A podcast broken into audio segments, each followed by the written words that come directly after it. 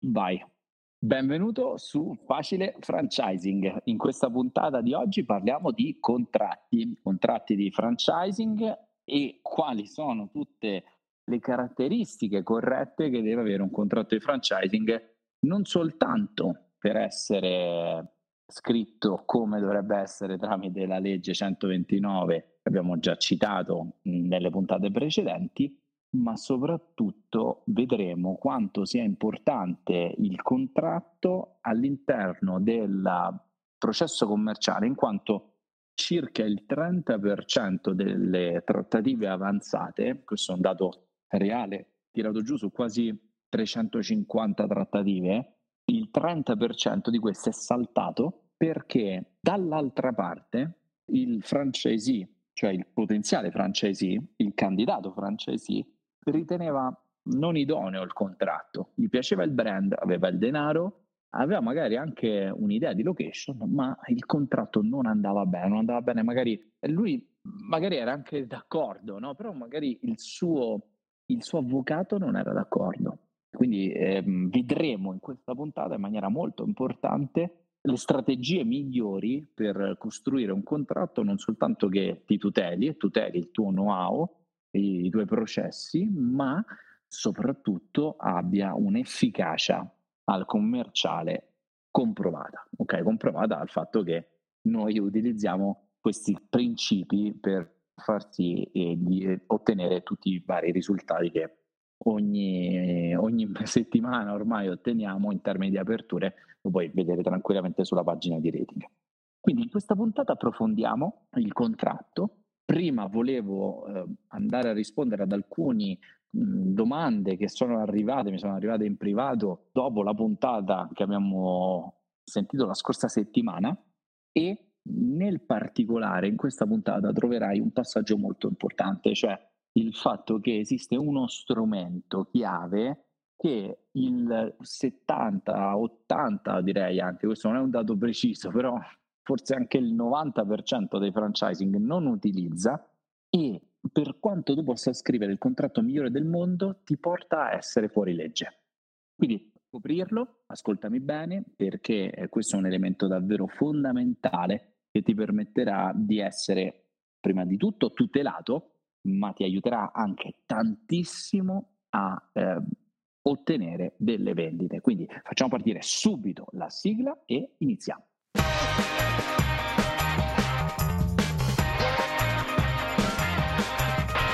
Facile franchising. Bentornato in questa puntata di Facile Franchising che parla di contrattualistica. Prima volevo rispondere a un paio di domande in merito alla standardizzazione dei processi. La prima è se esiste una figura professionale che aiuta l'imprenditore a costruire un'esperienza all'interno del, del punto vendita o comunque dell'attività. Questo è un, uh, un, tema interessante e voglio trattarlo anche se in questa puntata parliamo di contratti, però vedrai che il contratto parla in maniera essenziale anche di know-how. Quindi quando andiamo a costruire un'esperienza, stiamo costruendo un know-how e questo know-how sarà tutelato dal contratto. Esiste una figura professionale quindi che aiuta a creare esperienze? Sì, questa figura professionale è nell'ambito del marketing, quello che magari è il, marketing d'esperienza. Adesso non so, non ho esattamente in mente quale può essere la figura o come si chiami questa figura, anzi se, se, qualcuno di voi conosce il nome corretto di questa figura, magari qualcuno fa questo lavoro, eh, sarebbe molto bello se ti presentassi sul gruppo e parlassi un po' di, di quella che è questa professione all'interno del gruppo rating, basta andare su Facebook e cercare il gruppo rating. E chiunque abbia un po' la, il nome di questa professione sarebbe molto interessante poterla poterla scoprire, perché ecco, quello che esistono queste figure professionali che nelle grandi aziende creano un'esperienza, anche quelle, la scelta dei profumi, la scelta di come il cliente deve vivere l'esperienza all'interno del punto vendita. All'inizio è chiaro che deve farlo l'imprenditore e chi ci dice se questa cosa è giusta o sbagliata ce la dice il mercato, cioè io vivo un'esperienza positiva, ritorno, io cliente, e quindi l'attività ha successo. Le attività ha successo non tanto su clienti che vengono da me la prima volta, ma su clienti di ritorno. Allora quello è un successo vero, perché le persone tornano ad acquistare. La seconda domanda che ho ricevuto rispetto alla puntata precedente è stata quella del, um, del fatto che effettivamente alcuni processi potrebbero essere vissuti in maniera diversa in base al paese o la, la zona in cui si va ad operare. È chiaro che se io chiedessi a un cliente se vuole un caffè liscio in, um, in Sicilia, probabilmente un siciliano mi guarderebbe in maniera un po' strana, no? Ok, e invece mettere nel nord Italia il caffè liscio sarebbe il caffè non corretto con un superalcolico. Questo quindi è un'abitudine di chi è nel nord Italia magari correggere il caffè e infatti quando lo si ordina si ordina sempre un caffè liscio. È chiaro che quindi devo stare molto attento quando apro nuove unità locali a comprendere se alcune delle mie procedure sono un po' collegate un po' troppo alla mia territorialità e riuscire a estrapolare dalle mie procedure la territorialità della mia zona e sostituirla chiaramente con la territorialità della zona in cui sto aprendo, mantenendo invece quelle procedure che riguardano il modello di business, cioè se io sono abituato a portare il caffè con un eh, dolcetto insieme, è chiaro che dovrò farlo anche a Palermo, ma se nella procedura che ho scritto devi chiedere il caffè liscio, eh, se ve lo vuole liscio o corretto, e se corretto come con cosa, eh, è chiaro che magari ehm, se apro a Palermo devo pensarci un attimo. Dopo aver fatto questa piccola question time della puntata precedente, entriamo nel mondo del contratto. E prima, il primo grande mito da sfatare, prima ancora di svelarti quello che è un po' il, lo strumento fondamentale che in rating applichiamo da tempo e che ci ha permesso anche di ottenere grandi risultati e che ripeto quasi l'80%, ma non, non, avrei paura a dire anche il 90% delle persone non utilizza. Prima di, di parlare di questo dobbiamo entrare un po' nell'ambito del contratto. Il contratto di franchising è un contratto gestito in base a quelle che sono le direttive della legge 129. Fortunatamente c'è solo una legge a cui dover fare riferimento, oltre alle leggi di settore. Quindi se ci sono delle leggi all'interno dell'ambito in cui operi, è chiaro che dovrai scrivere un contratto che eh, non vada contro queste, queste leggi, okay? anzi che eh, sia più coerente possibile con quella che è la legislazione. Detto questo, è indispensabile all'interno del contratto dare una forte prevalenza al trasferimento del know-how, quindi andare a far comprendere all'interlocutore, al lettore del contratto, effettivamente che sta acquistando del know-how e questo know-how come viene ripagato. Abbiamo parlato in delle puntate precedenti sia di fee d'ingresso sia di royalty e abbiamo, abbiamo, collegato questo concetto al, um, al know-how. Il contratto eh, deve parlare di questo perché? Perché la legge è molto chiara in questo senso e, ed è veramente importantissimo far sì che questo know-how sia effettivamente rilevante per la persona che sta acquistando, che anzi sia comprovato. E per farlo la legge ci aiuta molto, cioè io devo allegare al contratto ad esempio l'elenco di tutti ehm, i punti vendita aperti fino adesso, dovrò andare a dettagliare le modalità con cui trasferiremo il know-how. Sono tutti passaggi che dovranno essere appuntati in maniera chiara quando scriviamo il contratto. Quali sono i punti dove dobbiamo evitare di fare errori? Per esempio all'interno del concetto delle penali, questo poi te lo dirà probabilmente l'avvocato che ti seguirà, le penali devono essere scritte approvate e quantificate sin dall'inizio. Quindi io quando mi approccio alla firma di un contratto devo sapere già che se violo un qualcosa ci sarà una penale e devo sapere già di quant'è questa penale, quindi devo andare a firmare che pagherò ad esempio 20.000 euro se apro un'attività in eh, diretta concorrenza, oltre al fatto che magari il contratto si scioglie eh, immediatamente. Okay, quindi questo è un altro concetto fondamentale.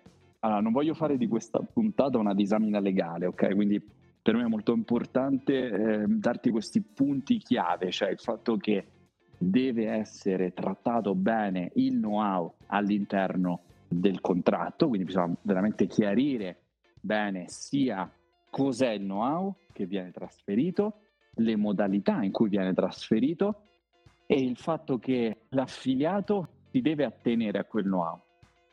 E l'altro passaggio per me fondamentale è quantificare e preapprovare le penali. Sono due passaggi per me chiave per far sì che un contratto sia buono, sia efficace. Poi eh, eh, appunto non voglio entrare nel, nei dettagli legali perché non, non, faccio l'avvocato, non è il mio lavoro e né voglio soggettivizzare troppo il contratto perché poi ognuno di noi chiaramente ha una sensibilità su determinati temi come quelle della protezione del proprio know-how che è diversa ed è soggettiva. Un altro passaggio fondamentale che è molto importante è quello di sottolineare gli obblighi da entrambe le parti, cioè un buon contratto deve essere equo, quindi ci dovrà essere un articolo che parla degli obblighi del franchisee, ma anche un articolo che parla degli obblighi del franchisor. Non può esserci soltanto un obbligo del franchisee e presupporre che il franchisor sia sempre perfetto e abbia sempre ragione, no? Se no è un po' beh, in contrasto col concetto stesso di franchising. Quindi è molto importante all'interno del contratto spiegare cosa tu ti obblighi a fare per l'affiliato, soprattutto legandolo a quei temi fondamentali come la formazione, come eh, la fornitura, nel caso in cui sei tu a fornire dei, dei prodotti o dei semi lavorati o dei servizi. Quindi spiegare che verrà sempre eh, fornita, che metti all'interno dei termini, quantificati con dei tempi, entro quando massimo per esempio consegneremo, quando è lo scarico settimanale ad esempio, sono tutti passaggi fondamentali nell'ambito degli obblighi di casa madre e dall'altra parte sono anche fondamentali quelli del francese chiaramente, ok? Quindi cosa si impegna a fare dall'altra parte del francese. Però ecco, eh, all'inizio di questa puntata avevo promesso uno strumento segreto, perché? Perché in realtà il contratto è solo il 30% della contrattualistica che bisogna fare quando si eh, lavora nell'ambito franchising. Perché qui c'è una grande, c'è una grande, grande bolla di ignoranza, purtroppo, eh, sia della legge sia della sua applicazione.